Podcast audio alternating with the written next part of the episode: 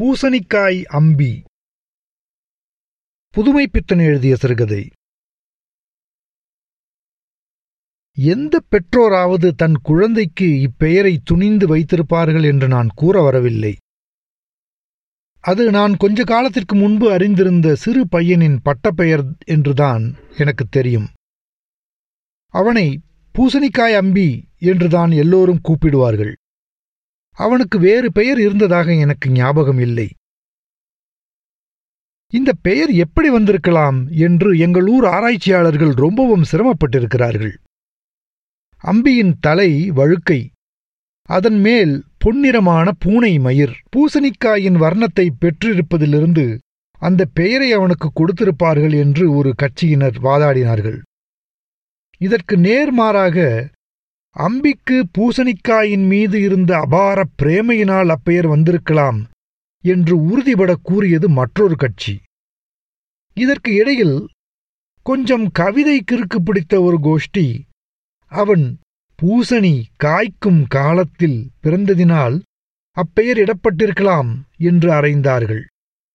இம்முக்கட்சிகளின் வாத பிரதிவாதங்கள் ஒரு முடிவிற்கும் வந்து சேராததினால் அதில் நாமும் சிக்கிக்கொள்ளாமல் ஊர்ப்பிள்ளைகள் மாதிரி அவனை பூசணிக்காய் அம்பி என்று மட்டும் கூறி மகிழ்வோம். அம்பியின் ராஜ்யம் என் வீட்டு பக்கத்தில் உள்ள ஒரு வளைவு. திருநெல்வேலி பக்கத்தில் வளைவு என்பது பத்து பதினைந்து வீடுகள் சூழ்ந்த ஒரு வானவெளி. இப்படி பல வளைவுகள் சேர்ந்ததுதான் ஒரு தெரு அல்லது ஒரு சந்து. மாவடியாப்பிள்ளை வளைவு என்றால் அழுக்கு இடிந்த வீடு குச்சேல வம்சம் என்பவற்றின் உபமானம். அந்த வளைவில்தான் எனது பூசணிக்காய் அம்பி தனி அரசு செலுத்தி வந்தான். மாவடியாப்பிள்ளை வளைவு கட்டிட வேலைக்கு பெயர் போனது அல்ல. பூசணிக்காய் அம்பியைத் தவிர அந்த வளைவில் ஒரு அபூர்வமும் கிடையாது. வருங்காலத்தில் அதிக நம்பிக்கை வைக்கும் சூதாடிக்கு கூட அம்பியை விட வேறு ஒன்றை புதிதாக பார்த்து விடலாம் என்ற நம்பிக்கை வராது. அந்த வளைவின் நடுமத்தியில் ஒரு கிணறு. அங்கு பகலில் வண்ணானை கூட தோற்கடிக்கும் வெளுப்பு வேலை நடக்கும். அவற்றையெல்லாம் காயப்போடும் ஒரு கம்பிக்கொடி.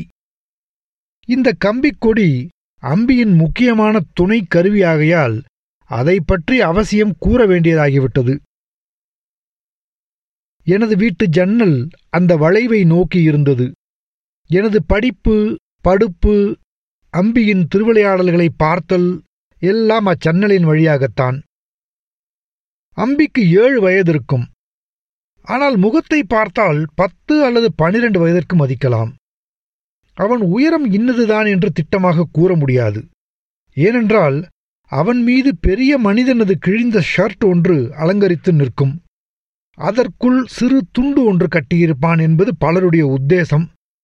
இம்மாதிரியான சாமியார் அங்கி போன்ற சட்டைக்குள் இருந்து கொண்டே அவன் தனது திருவிளையாடல்களை நடத்தி விடுவான். அந்தர் அடிப்பது முதலிய சிறு வேலைகள் எல்லாவற்றிலும் அவனுக்குத்தான் வெற்றி. அவனது சட்டை எப்பொழுதாவது அவனை தடுக்கிவிட்டிருக்கிறதா என்றால் அது சரித்திரத்திற்கு தெரியாத விஷயம். பகலில் எந்த சமயத்திலும் கம்பியில் பூசணிக்காய் தழைகளாக தொங்கிக் கொண்டிருப்பது சாதாரணமான காட்சி. அவன் ஏறாத கூரை கிடையாது. அவன் தாண்டாத சுவர் கிடையாது. பூசணிக்காய் அம்பிக்கு பக்கத்திலுள்ள சுவர்களின் உயரம் தொத்தி ஏறும் வசதி முதலிய விஷயங்களில் தண்ணீர் பட்ட பாடு. அந்த சந்தில் இருக்கும் முனிசிபல் தகரத்தை அடித்து லொடலொடவென்று உருட்டிச் செல்வதுதான் அவனது அமைதியான விளையாட்டு. பூசணிக்காய் அம்பிக்கு அவ்வளவாக நண்பர்கள் கிடையாது. சில சமயம் அவனது சிநேகிதர்கள் அவனை பேட்டி காண வருவார்கள். அவர்கள் வரும்பொழுதெல்லாம் கல்லும் மண்ணாங்கட்டியும் ஆகாய மார்க்கமாக பறப்பதுதான் அவர்களது சிநேகபாவத்தை எடுத்துக் காட்டும். கடைசியாக பெருத்த கூக்குரலுடன் அவர்கள் வளைவை விட்டு ஓடுவதுதான் பூசணிக்காய் அம்பியின் வெற்றி. இது எப்பொழுதும் தவறாது நடக்கும் இயற்கை. பாரதியார் தனிமை கண்டதுண்டு அதிலே சாரம் இருக்குதம்மா என்று பாடிவிட்டு போனார். பூசணிக்காய் அம்பியும் அந்த சாரத்தை மிகவும் அனுபவித்திருப்பான் போல் தெரிகிறது. அளவிற்கு மிஞ்சினால் அமுதமும் விஷம்தானாமே. அம்பிக்கு தனிமை சாரமும் ஒரு தடவை புளித்து போய்விட்டது. அவன் குருட்டு பிச்சைக்காரனை வளைவிற்கு உள்ளே இழுத்து வந்து விட்டான். குருடனும் ஏதோ நீண்ட தெருவில் போவதாக நினைத்து சுற்றி சுற்றி வந்து கொண்டிருந்தான். இவ்வளவையும் ஒரு குட்டிச்சுவரின் மீது அமர்ந்து திருப்திகரமாக நோக்கிக் கொண்டிருந்தான் அம்பி. பக்கத்து பெரிய தனக்காரர் வீடுகளில் எல்லாம் அம்பி பொல்லாத பயல் என்று பெயர் வாங்கிவிட்டான். இதனால் பெரிய வீட்டு குழந்தைகளுக்கு எல்லாம் பூசணிக்காய் அம்பி என்றால் அபார பிரேமை. குழந்தை விரல்கள் பலகாரத்தை பகிர்ந்து தின்ன அவனை அழைக்கும். அப்பா அம்மா என்ற தொந்தரவுகள் எல்லாம் இல்லாத பெரிய மனிதன் என்பது குழந்தை உலகத்து பேச்சு. ஒருநாள் மாவடியா பிள்ளை வளைவில் பெருத்த கூச்சல். நான் எட்டி பார்த்தபொழுது பூசணிக்காய் அம்பி வளைவின் கூரை ஒன்றின் மேல் இருந்து கொண்டு பக்கத்து பெரிய வீட்டுக்காரர் குழந்தை ஒன்றை கயிற்றின் உதவியால் உயர இழுத்து கொண்டிருந்தான். கீழே கூடியிருந்த கூட்டம் பையனை இறக்கிவிடும்படி கெஞ்சின. ஆனால் பூசணிக்காய் அவசரம் அவசரமாக குழந்தையை கூரைக்கே கொண்டு போய்விட்டான். குழந்தை பயல் உயரச் சென்ற பின்தான் அவனும் பூசணிக்காயின் சதி ஆலோசனையில் சேர்ந்திருந்தான் என்று தெரிய வந்தது. பயலும் தாயாரை பார்த்து அழகு காட்டி சிரித்தானாம். அவன் உதவிக்கு ஏணி வந்து சேர்வதற்குள் அம்பியின் பலத்த நண்பனாகி அவனுடைய தூண்டுதலில் பெற்றோரையே கேலி செய்ய ஆரம்பித்து விட்டான். ஏணி வந்து குழந்தையை பிடிக்கும் முன் பூசணிக்காய் கம்பி நீட்டிவிட்டான் அதிலிருந்து இருவருடைய நட்பும் ஏ பூசணிக்காய்! ஈ பட்டு என்ற சம்பாஷணையுடன் நின்றது. இச்சந்தர்ப்பத்தில் நான் அம்பியிடம் அதிகமாக பழக நேர்ந்தது. அக்காலத்தில் தமிழ்நாட்டில் இலக்கியத்தின் காலியான பாகங்களை நிரப்புவதற்காக உழைத்துக் கொண்டிருந்தேன். இலக்கியத்தில் இருக்கும் காளி கொஞ்சம் பெரியது என்றும் தமிழ்நாடு அதனால் கண்ணுறங்காமல் வாடிக்கொண்டிருக்கிறது என்றும் கேள்விப்பட்ட நான் ஒரு நாளில் இரண்டு மணி நேரத்தில் இந்த காலியை நிரப்பும் வேலைக்கு தத்தம் செய்திருந்தேன். வேலை பெரிய வேலை அல்லவா? ரஷ்யர்கள் போடுகிற ஐந்து வருஷ திட்டங்களைப் பற்றியெல்லாம் படித்த நானும் ஒரு திட்டம் போடாமலாயிருப்பேன். அந்த திட்டத்தின்படி ஆபீஸிலிருந்து நான் வந்த பிறகு உலகத்தை வெறுத்து சந்நியாசி மாதிரி எனது அறைக்குள் சென்று பூட்டிக் கொள்வேன் முந்திய நாள் என்ன எழுதினேன் என்பதை வாசிப்பேன். அதில் சில சிறு மாறுதல்கள் செய்ய வேண்டும் என்று எனக்கு தோன்றும். உடனே அதை திரும்ப எழுத ஆரம்பிப்பேன். அப்பொழுது மேற்கோளுக்காக தமிழ்நாட்டில் மேற்கோள் இல்லாத ஆராய்ச்சி புஸ்தகமும் பருப்பில்லாத கல்யாணமும் உண்டா? என்ற புஸ்தகத்தை எடுப்பேன். எப்பொழுதும் அம்மாதிரி புஸ்தகங்கள் எழுதுவதை விட மிகவும் சுவாரஸ்யமாக இருக்கும். அது வேறொரு நல்ல வழியில் இக்காலியை நிரப்புவதற்கு வழிகூறும். இந்த புதிய திட்டத்தை பற்றி ஆலோசிக்க ஆலோசிக்க இதுவரை எழுதிய முறையை தள்ளிவிட வேண்டியதான் என்று திட்டமாகப்படும். இச்சமயத்தில்தான் மூளைக்கு களைப்பு ஏற்பட்டு ஒரு தடவை வெற்றிலை வெற்றிலை என்றால் என் அகராதியில் வெற்றிலை புகையிலை என்று அர்த்தம். போட வேண்டி வந்துவிடும். வெற்றிலை போடும்பொழுது நிம்மதியாக ஆலோசிப்பது நல்லது என்று தோன்றும். உடனே ஜன்னலின் பக்கத்தில் சென்று உட்கார்ந்து கொண்டு வெளியே பார்ப்பேன். அப்பொழுது மிஸ்டர் பூசணிக்காய் அம்பி தென்படுவான். சார் என்பான். என்னடா பூசணிக்காய்? என்பேன். இதற்கு மேல் எங்கள் சம்பாஷணை வளர்ந்ததில்லை.